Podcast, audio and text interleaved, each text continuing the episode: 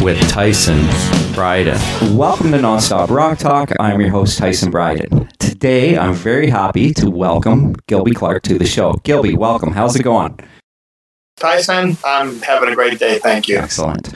Now, you've just released a brand new record, uh, your first, first solo album, I believe, in almost two decades on Golden Robot Records entitled The Gospel Truth. Tell me about your mindset going into writing and recording this album. Did you have a preconceived notion of how you wanted to present yourself in 2021? Tyson, I did. I did. I um because it had been so long and there was a period during that time where I wasn't putting out records where um you know, I kind of had a, the attitude of, what do I need to make a record for? You know, it's a different world now. No more traditional record companies. My live dates are fine, and uh, and, and that was the wrong way of looking at things. You know, I, I, I I look up to bands like Cheap Trick, who are still prolific and still putting out great records. Yes. Um, so I had thought, you know, man, I made a few records. I kind of said what I wanted to say, put out a lot of riffs. You know, what do, what do I have that can contribute that's you know, going to be good. You know, it's going to be better than those records. You know, so I had to take a good hard look, and I had to I had to do some work. And uh, I, I knew what I wanted to do. I, I, I thought the swag record that I put out uh, was good in a sense that it was very focused. Some of my earlier records, you know, they had pop sides, rock side, stone side, blues side, and but they weren't really cohesive. But I think swag was pretty cohesive. You know, it was a rock and roll record. So I knew I wanted to make a, a, a rock and roll record, guitars, bass. So, but I, what I didn't want to do was be redundant in the writing. You know, I didn't want to be repetitive with lyrics, cliche. I didn't want to. I didn't want the you to know the rhyme I was making before I made it. Like, you know, I love you, you're the one, you know, that kind of. I want to avoid all that even chord changes. I wanted to put some tricks in there where you didn't know the next chord coming up. You know, things like that was important to me. You know, once again, I didn't want to be redundant or repetitive. Um, so there was a lot of work. I had to challenge myself lyrically, and it took a while. You know, it took a while. I mean, this record, I'm not saying it took five years to make, but, you know, it took a couple of years and some real reflective parts on, on, on you know, for myself, you know. So yes, I did have a preconceived idea of what I wanted to do, and, and I am happy how it turned out. It did come out pretty much the way I hoped it would. That's fantastic. I mean, uh, you mentioned the thing about the rock and roll vibe, and I totally got it from that. It, it really, I guess you could say, it really goes for the throat. Um, yeah. The guitars are in your face, but more in a '70s, almost punk-like approach. Uh, it's bare. Thank you. Bare bones rock and roll. I mean, in terms of recording guitars, how did you approach that? To me, it sounds like a guitar through an amp more or less. and it is. I mean, I listen to a lot of Rick Derringer, Joe Walsh, uh, Paul Kossoff. That's what I was listening to because all those 70s records just had a sound about them. It just clarity in the guitars. You know, now with everything that we have available to us, guitars are getting have so much gain on them and low end, and you know, I mean, I don't know how they double them. It, you know, so this is really pretty much the approach I've always used on my records, but I just kind of solidified it. The left side is my JMP 50 watt Marshall. Used a different guitar. Sometimes it was my, uh, I have a 59 Junior, a double cutaway stock. I have uh, my black Les Paul I've been using forever, a gold top Les Paul. And the right side is my AC30, uh-huh. which sometimes I use a Duesenberg, sometimes I use my Telecaster, sometimes I use my Zemaitis. So it was always, you know, Marshall, AC30, never doubled, like I said, just, you know, those two parts. And if the solo was always done with a different guitar and a different amp, like I never used the same amp, the same guitar. You know, to me, that's in the world of Pro Tools, this is what helps with separation. Right away, I kind of noticed that as soon as I put it on, and as the more I'm listening to it, the album, the more I'm I'm hearing, more stuff's popping out to me which is which good, I think good. is fantastic. I mean, on the title cut, there's I mean, I've listened to it a few times, and I was like, how did I miss those the the background singers? And you know, like at the end, and I'm like, oh man, that just sounds so cool. So. Yeah. I can't wait to keep listening to it. The unfortunate thing is that I guess the vinyl is not going to be out for not for a while. For a while.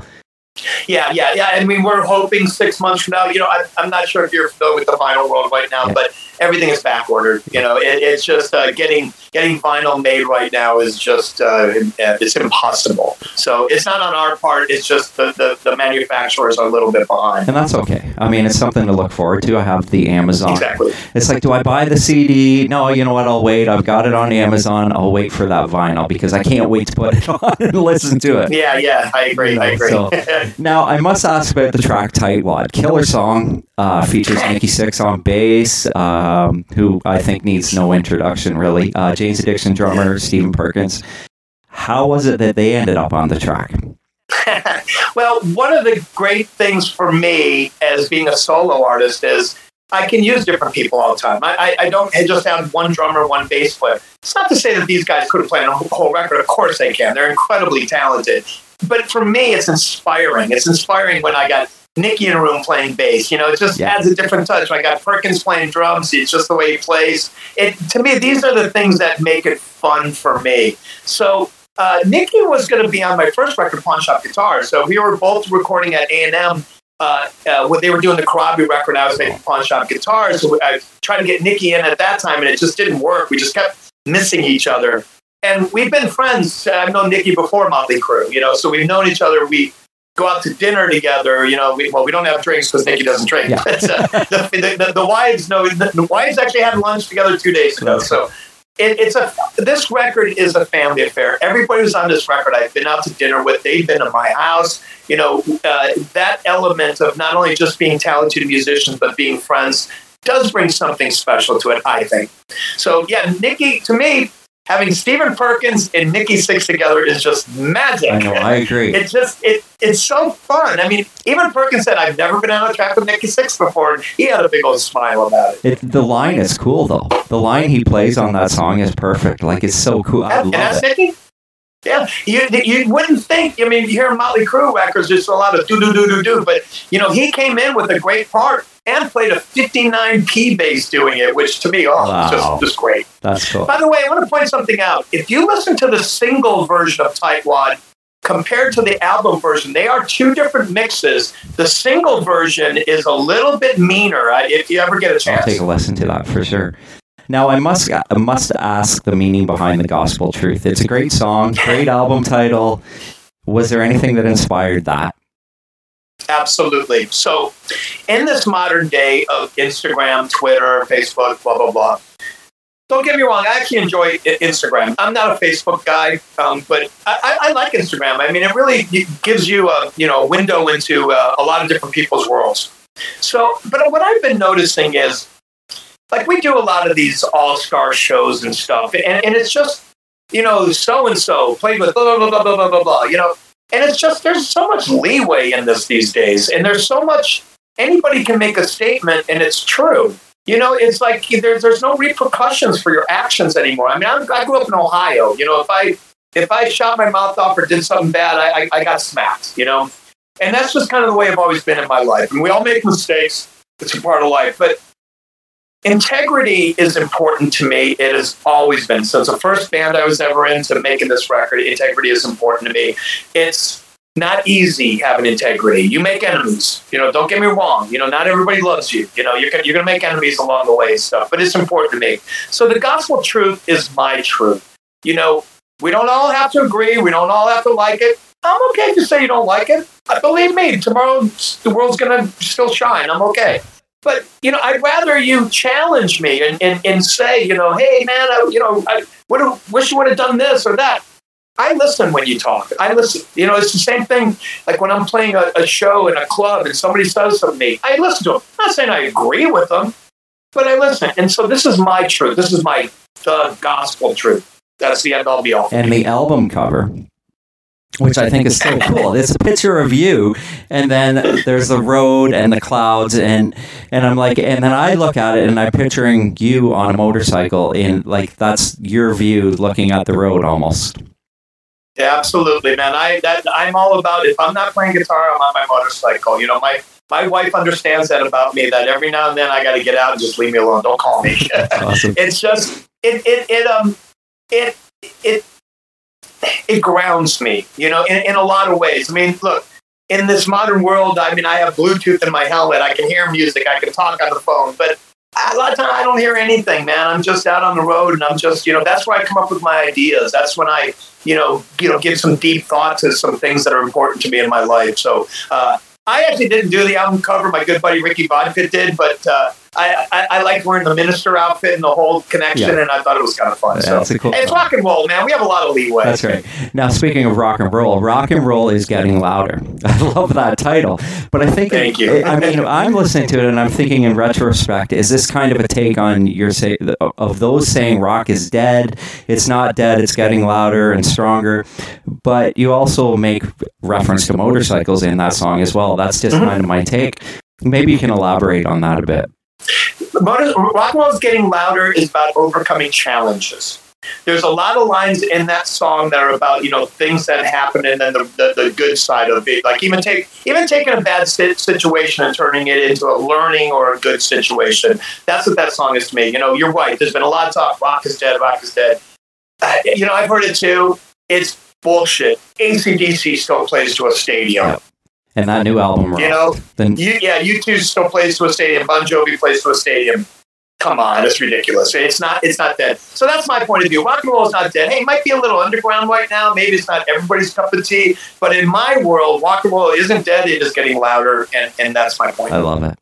Wise old timer, cool track. And you know what? I kept listening to it, and I'm I'm trying. I'm listening to the lyrics, and I'm like, okay. And, and you kind of mentioned that you're trying to, with your lyrics, you wanted to be a little bit more captivating and a little bit, you know, where people are kind of thinking about it. That was one I was like, I have no idea what he's meaning. He could be meaning himself. He could be meaning someone else.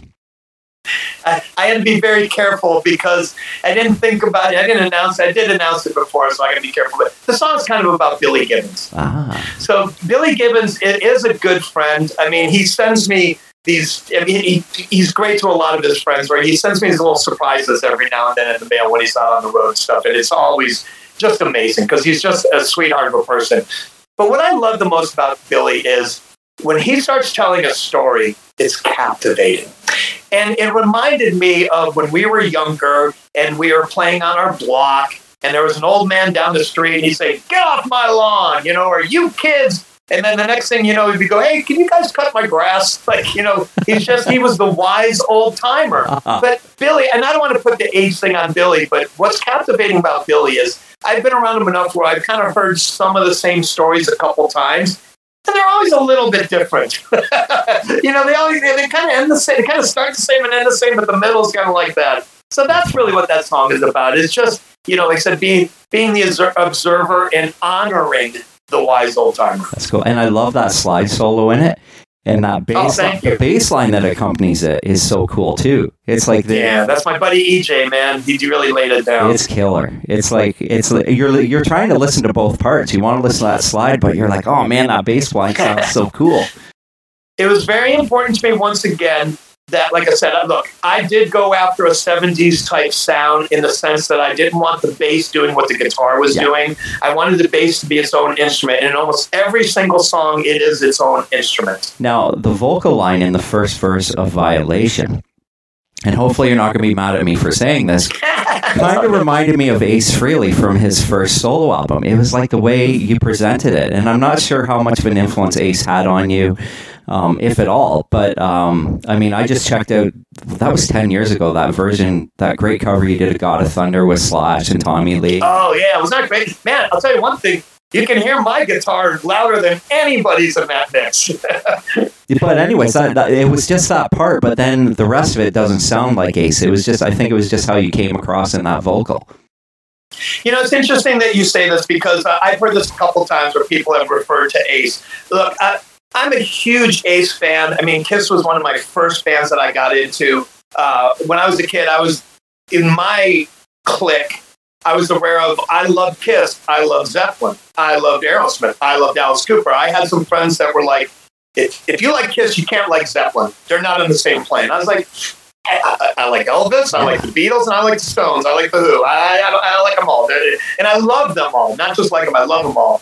So anyway, Ace was a very much an influence in the early days. I can't honestly say that his solo stuff is really, you know, what I listen to, Yeah. but uh, he's definitely it's it's in here. And there are some great guitar tones he had on some of those Kiss records, man. Like some of those solo tones, ah, are just phenomenal. And I did listen to that. Like I said, there's some. I really paid attention, like uh, um, you know, like how Gene played to the guitars in those earlier records was really, really good. And that is some of the stuff that I reference. Like I said, I'm, I'm not the guy that like listens to a record and goes to write a song. It's just yeah. I listen to records, you know, and I make note in my head. Man, remember that? You know, so I can go back to it and check it.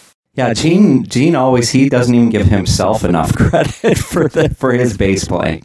Because I, I, agree about that. Too. I mean, I, he's very good bass player. Very good bass player. Very melodic, very creative bass player. Yes, I agree.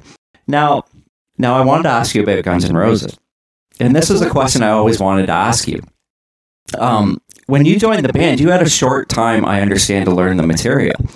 And I found it be- funny because in the press, I believe that they said that nobody knew what Izzy had actually played. so I assume that I always assumed that his rhythm parts were panned on the. I guess it would have been left, left right? The left, yeah. So yeah, and yeah was it on appetite and uh, you, illusions was a little bit more complicated i think yes um, exactly and, and, and, yeah I'm sorry, go ahead yeah so did so was it was it a challenge learning those parts like actually because those guys didn't know what he played and well it is so so you you kind of answered the question so it's very simple from the day that slash called me to the day i went on stage was two weeks Okay. And in that first week, they asked me to come down only a couple times to play with them. And when we played, we only played a couple songs. You know, we didn't like go through the set. So there was a, a break, played a couple days. I didn't hear from him like three or four days. And then he called me and he goes, Gilby, you've got the gig. We leave next week. The first show's in Boston.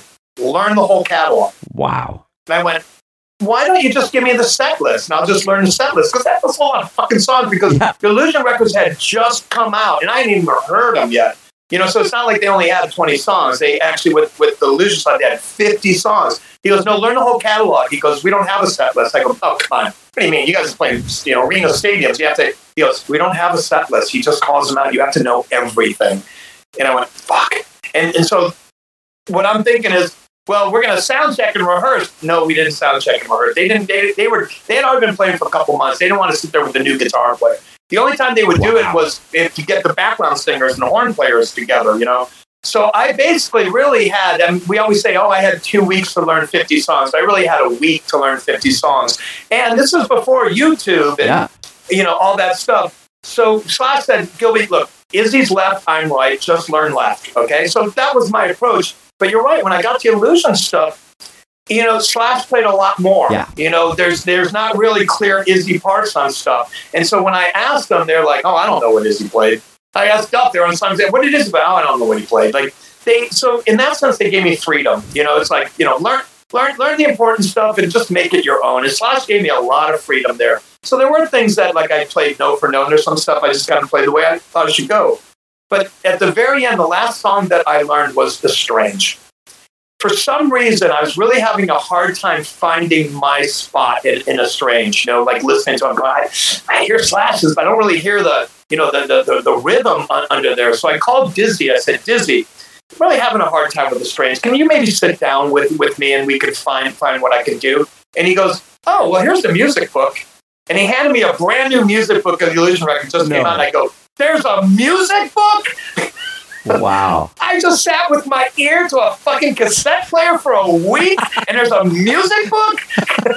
I was so mad. I, I, I, I could have just sat with the music book and learned this song. Take me an hour. You know, but I know I sat there with a, with a cassette player with a left on it and, you know, playing and learning and listening and playing and learning. And so anyway, that was, uh, that, that's Guns N' Roses for you. That's great. well, you didn't have to. You did. You got. Did you still have to learn like 14 years in Dust and Bones? Because everything I learned 50 wow. songs, every song, every song, I, because I did not know what they were going to pull out. Yeah. Granted, look, people say, well, the set was pretty repetitive. Uh, yeah, but I didn't know it was going to be repetitive. Yeah. Axl called them out. There were songs where, like, if you played uh, one song, it usually meant the next song was this. You know, so that I caught on pretty quickly you know, or you knew what the encore song was or the last song, you know. Or, but the first song, every single night that we walked on stage, I didn't know the first song until I was standing there with my Les Paul on and my tech went to me, Night Train. It's so easy. Like, seriously, I had the guitar on. Ladies and gentlemen, Night Train. That's how I do the first song every night. That's crazy.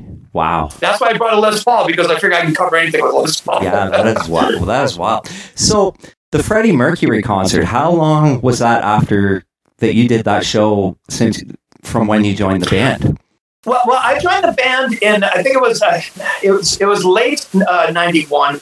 I don't really remember when the, the Freddie Mercury thing. I, I assume '92. I, I think yeah. it was. I couldn't remember when. I, I, don't know, but but I do know that it was the first time I was ever in England. I had never been to England before, and you know, England was like one of the dreams for me. All my favorite bands were English, so uh, that was my first time in England. Was, was doing that that concert, and for me, it's been one of my favorite Guns N' Roses moments because all my heroes were on that show. David Bowie, Mick Ronson, myself, and Joe Elliott were on the side of the stage watching them play heroes together, just like crying almost because you know, we're both such huge, you know, David Bowie and Mick Ronson fans. And I spent the whole day talking to Mick Ronson and asking him every question that I ever wanted to ask. I remember I was still I was in high school. I was late in high school when that when that concert took place. And I think it start I can't remember when it started, but I remember wanting to get out of school so I could go home and watch it because it was a long it was a long day of music, right? Very long day. A lot of bands, a lot of bands. Yeah, we had like Spinal Tap and uh, Metallica and Extreme yeah. and yeah, yeah, yeah, a lot of bands. That was crazy. Def Leppard. Def, Def Leppard. Yeah. yeah, and that was Vivian Campbell's first show, I think. Oh wow! I, yeah, you know what? I, I, think I do remember hearing that. It was funny because Slash and I remember walking around the stage because if I remember, I don't think we sound checked. Uh, and we might have line checked or something, but we were walking around the stage and uh, we didn't have our A gear from what I remember because it was a one off for us and stuff. And we were walking around the stage and, you know, Slash is the Marshall guy. Yeah. I was a Marshall guy, Vox guy, you know, and, and everybody had these like refrigerators full of like effects and, and lights and all this stuff. And, and him and I were just like looking at us going, what does that do? like, and, and, then you hear it, and it just really sounded like a Marshall. I was like, but they just kind of went like this and like this and do this and do this and and it still sounds like a Marshall. I just go into a Marshall. Like I, I, I couldn't comprehend it at that time. That's crazy. That's funny though. So you guys were just straight. Funny. You guys were just straight guitar players. Just plug in. Yeah, yeah. I never. He had a couple of things. Like I, I had a the that Roland big uh, chorus pedal I had for a while. I didn't use it. I only maybe used it for a, a few months or something. But I literally was Right in, I didn't have anything. Oh, I, I mean, um, I guess on "Don't Cry" you might have had a little bit of a. That's what I said. I had that chorus unit, you know, just but I didn't use it all the time. Like I said, I, I, I got rid of it after a while. Now I saw you with Slash's Snakepit in Toronto. Ah, at the, was that at RPM? Well, it was RPM the warehouse. The warehouse was next door. Yeah, yeah, yeah, yeah. And I still love that album very much, by the way. Um, I was actually right up front. It's still funny. I still have the guitar pick that says "Cure Me or Kill Me" on it. How funny. Yeah, and I've got I have a frame with all these picks, and it's kind of right in the middle. It's so cool. It's like an orange, you know. Orange one, yeah, yeah. One. Harley Orange. And you know what's ironic? Ironically enough about that show is they were giving away free tickets for the next night to see Age of Electric, who was fronted oh, who was fronted by Todd Kerns. Right on. Yeah, it's like, uh, and I when when I started researching for the interview, I was like, oh yeah, I totally forgot about that. So we went to that show, and then ironically, here we are. You know, he's playing with Slash now. It's yeah, isn't that great? Yeah, Todd's so great. Yeah, I mean, yeah, I mean, I, I for me, I remember because wasn't that the same venue that the Stones played or something? was, was was that the same venue? It was. I, I, could be wrong. I think. Well, yeah. I know the Stones. Did they have like a Voodoo Lounge or yes, something? Yes, they did. Yes. Is that the same venue? Yep. Then that's the one. Yeah, yeah. The, the, Stones had played there. That's because uh, it, I, I, hate to say it, but you know, I'm pretty sure I played the same venue with with my solo band the the year before. Wow. That's crazy. Yeah, yeah. Because our it was funny because I played some of the you know the same places I just played with Slash's Snakepit. You know, because Slash purposely wanted it to keep it down and dirty. Not that he couldn't do it; he wanted to do it. Oh, it was an amazing show, and Eric was Eric was killer. Oh, he was. How loud were the guitars? They were loud, from what I remember. From what I remember, yeah, it was pretty loud. And that was a pretty big. I mean, it was a kind of a weird venue because it was kind of. It was length like more than it went back. It was kind of really yeah. long, right? And the stage was right there. It's unfortunately it's been torn down, I believe. Yeah. Well, you know, in Toronto, you know, in the years I've played there quite a few times over the last, you know, ten years or so, and uh, you know, it's, it's, a great rock and roll town, man. Yeah, you know, you've got some some great venues still. So hopefully they made it through all this. You know, it'd be a shame to. Yeah, I you know, think I think most of them. It, it was that venue was torn down before COVID hit. It was Yeah. kind of like they. I think they put condos there. To be honest with you, Why not? right? It's lakefront, so So the same thing at House of Blues here in Hollywood, man. Ah, it's gonna be a condo. So that sucks. Now, now, pawn shop guitars. Um, my buddies and I played the. Sh- we played the shit out of that album. So I was stoked when I got the the reissue. the vinyl. Yeah, man, and it sounds so good, and it's red, right? Yeah, it's red. Yeah, Red. It looked- to be honest, I have nothing to do with the vinyl. It's a, it's a company that bought the license. I, Really? I, I went to a record store and bought a copy myself. You had to buy your own copy. That's crazy. Yeah, I it sounds good though. Yeah, that's all right. Sounds great. Yeah, yeah that's what. Yeah, I, it did sound good. Yeah, they did do uh, their own master for it because I do remember back in the day we did one, but it never came out. Really, eh? Yeah. And I just saw that someone had that Slash's Snakepit has been released. I saw a guy with it. It's a red vinyl.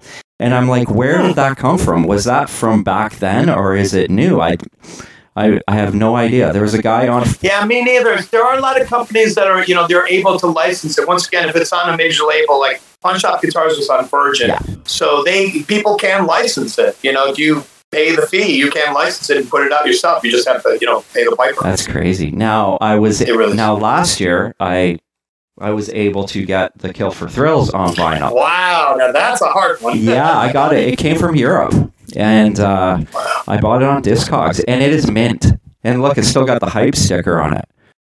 Yeah. Isn't that crazy? What does it say? I don't know what the hype Uh, it is. I says "Kill for Thrills." Dynamite from Nightmare Land uh, includes uh, Brothers Eyes, Motorcycle Cowboys, and Rockets. There you go. Yeah, Right on. and it sounds great. It sounds good. Um, I had actually just caught an interview you did, uh. Probably I think last week or whatever. And I was surprised you spoke of certain members of the band not getting along, which I, I think can happen from time to time in bands. Uh, I mean, possibly there were a few elements that contribute to the band not getting the recognition it deserved. Yeah, yeah. Well, we were also Kill for Thrills. Kill for Thrills happened so fast. Yeah. Um, we got our record deal at our first show. Who we were opening for a local band that was doing their industry showcase. So they had invited. They were headlining the Whisky and all their the labels there, and we were opening. And by the time we were done with our set, all the labels were in our dressing room and making us offers, offers. And we literally had four major label offers. And I only had six songs written. Our set was only seven songs with a cover in it. And, uh, and I was like, ugh. And I think part of what was the problem about that band is, like I said, everything happened so fast. We really didn't solidify as a band. You know, it was kind of, um, you know, the bass player and the drummer were, were a team. I was on my own. The other guitar player was on his own, and we just never really, really cohesive, you know. And we needed a little more traction. And, and like I said, you know, making a record within the first few months of being a band is probably not the best thing to do, you know. So when did the EP come out? Well, this is, is an interesting story. So, at that time, we had finished recording our, our, our full length record. And uh, at that time, EPs were starting to take off. Matter of fact, I think it was GNR who did Lies. Yeah. Everybody's doing these little EPs. So the label had this great idea why don't we put out an independent EP first and then follow it with the full length record? Ah, okay. And I go, I go, look, uh, these are all the songs I have written. Yeah. I, can't, I can't just go write six more songs in a week. So they did kind of take some outtakes of songs that like demos, you know, and stuff. So that's why the EP really isn't very good. Um, but yeah, it was just outtakes, and they put this EP on like a, a, a, a small label. And like I said, we also had a really uh, uh, some really bad luck. So everything was leading up to this big tour. Do you, remember a magazine called Rip Magazine? Oh yeah, of course, yeah. big magazine. So we were going to do this tour called the Rip Magazine Tour, and uh, it was Kill for Thrills, Circus of Power, and a band called Mother Love Bone. I loved Mother Love Bone. Great band, man. It's only one problem: the Oh, singer died right. a week before the tour launched. really? A week before, and we all were getting, we're all, you know, it was a co-headlining. We were going to swap places every night because nobody was really like Circus of Power was big in uh, New York. We were big in L.A. Mother Love Bone was big in Seattle, but the rest of the world didn't. Nobody knew who the fuck we were. So we were going to swap spots every night. Rip was going to present. It was going to be a great tour. and Andrew died a week before, and so the tour went. That's And and like I said, and our, our career too, Circus of Power too. You know, nobody really, you know, it, it, it really killed the momentum. that's crazy. I mean, I lo- I really Yeah. dug that band, and I think Mother Love Bone could have done really well. I agree. Of course, we got Pearl Jam out of it, but Yeah, not so bad. you know that's not so bad. But I think they were they were kind of maybe they were the in between the Seattle and the LA thing. You know what I mean? And that's what we were too. Kill for Yeah. Thrills. Like, I mean, there was, you know, we were 88, 89 when all the stuff was happening, but we were nothing, no disrespect to bands like Warrant and, and all that. We were nothing like that. We were, like I said, we were, we weren't metal. We weren't grunge. We weren't alternative. We were just like ourselves, Mother Love Bone, and, and like I said, Circus of Power were all pretty much the same. So MCA were they supportive? Well, I, I, th- I think in their own way they were supportive, but we were signed by the president of the label, and then we were handed to an A and R person. And even though I'm sure the A and R person is a good A and R person, they really didn't sign us. The, the president of the label signed us, so it, you know the president of the label isn't going to oversee everything. I thought we were just kind of caught in the, the middle. You know, I mean, I thought the songs were good. I, you know, I thought it was a strong record. I just you know just just some bad choices we kind of made that we you know it just happened to be bad choices. It's not like we made bad choices; they turned into bad choices. I think some of those songs were mature in terms of what, like you said, we weren't uh, like a Warrant. They were, they were, and Jani was a great writer. Don't get me wrong, but they were Yeah, a little, bit, course, yeah. little bit more mature than what you know, like a party band was putting out from LA, Yeah, yeah. which I thought was Thank you. I agree. You know what's interesting is uh, Chris Lord-Alge mixed that record, and Chris Lord-Alge mixed "Rock and Roll Is Getting Louder" on my new record. And when I came in, and uh, you know, you know, I've known Chris forever. We're laughing stuff. He goes, he goes, man, this is going to kick ass. It's going to just sound like the Kill for Thrills record. I went, you know, Chris. I always thought the Kill for Thrills record was a little bass light. and he goes, Oh, it, it holds up today. And he puts on like one of the songs that had bass on Yeah. it. And he's going, That sounds great. And I go, I thought it was a little light on the bass. Because the band really had some really, once again, some cool bass lines in it stuff. I just really didn't hear it so much on some of the mixes. Yeah, you like to hear that bass. You know what I mean? Like Yeah. like I said on those on those tracks on your new album. I'm, Yeah. I mean, I'm listening to it on computer speakers and I'm hearing those bass lines. Yeah, put the headphones on. Put the headphones on. It'll be a little clearer. I'm Yeah, you hear all the. See, yeah, yeah. have This- to. I worked hard, like I said, on things like you know uh, stereo and you know things are here for a reason. And there, I, I work hard on that stuff. That's awesome. Sonically, it sounds fantastic. I'm going to put the headphones on tonight. right on. Now, I want to thank you for joining me on the show today. Uh, it was a pleasure. But before we go, I must ask about touring plans for the album. I'm assuming you're going to be getting out on the road soon now that I guess the States thing is opening up a little bit more. Yeah, we're gonna. I mean, we we have offers. We haven't accepted anything yet. We, uh, as I mentioned earlier, we had just done a couple shows a couple weeks ago uh, just to test it out, and, it, and it's still. Uh, I don't think we're ready yet, but so we have some we have some offers. We're just gonna we're gonna wait and see with everybody else. My worry is, you know, once the floodgates are open, you know, once the big bands start getting out there, you know, not everybody's going to have the money that they had three years ago, you know. So, you know, we're going to be all competing for the same thing. So we got to be smart about it. And, you know, we, we all don't have to rush. You know, music, you know, like, so we're talking about a Kill for Those records made in 88. We can still talk about this record next year. So That's true. I mean, we're still in lockdown pretty much up here. I understand. Yeah. So, I mean, uh, our cases went really high, but now they're going back down. And I mean, Yeah, that's good. our vaccination levels were not as good as they were in the States, but now they're really ramping it up. Yeah, that, that's good to hear because, you know, uh, I mean, we're in California, we're still on lockdown too, you know, but it is getting better. Like, we're still eating outside, which we're lucky enough to do, you know, but uh, it, uh, like I said, I, myself, my wife, my daughter, we've been vaccinated for almost a month now, I think it's been. So, and my band, two of my band guys are vaccinated, one's still waiting or, or, or whatever. But uh, yeah, it's, it's getting there. But, you know, this is, this is unknown territory for all of us. Exactly. Exactly. So, well, Gilby, thank you so much. And uh, You got to it's good to talk to you, man. I'm glad that you're, uh, you know, that that you love the music, man. Rock and roll, we got to keep it alive do, and well man. out there. I do, and it was a pleasure. Thank you so much. You got it, man. Be good Okay, you too. Take care. All right, take care, man. Bye bye.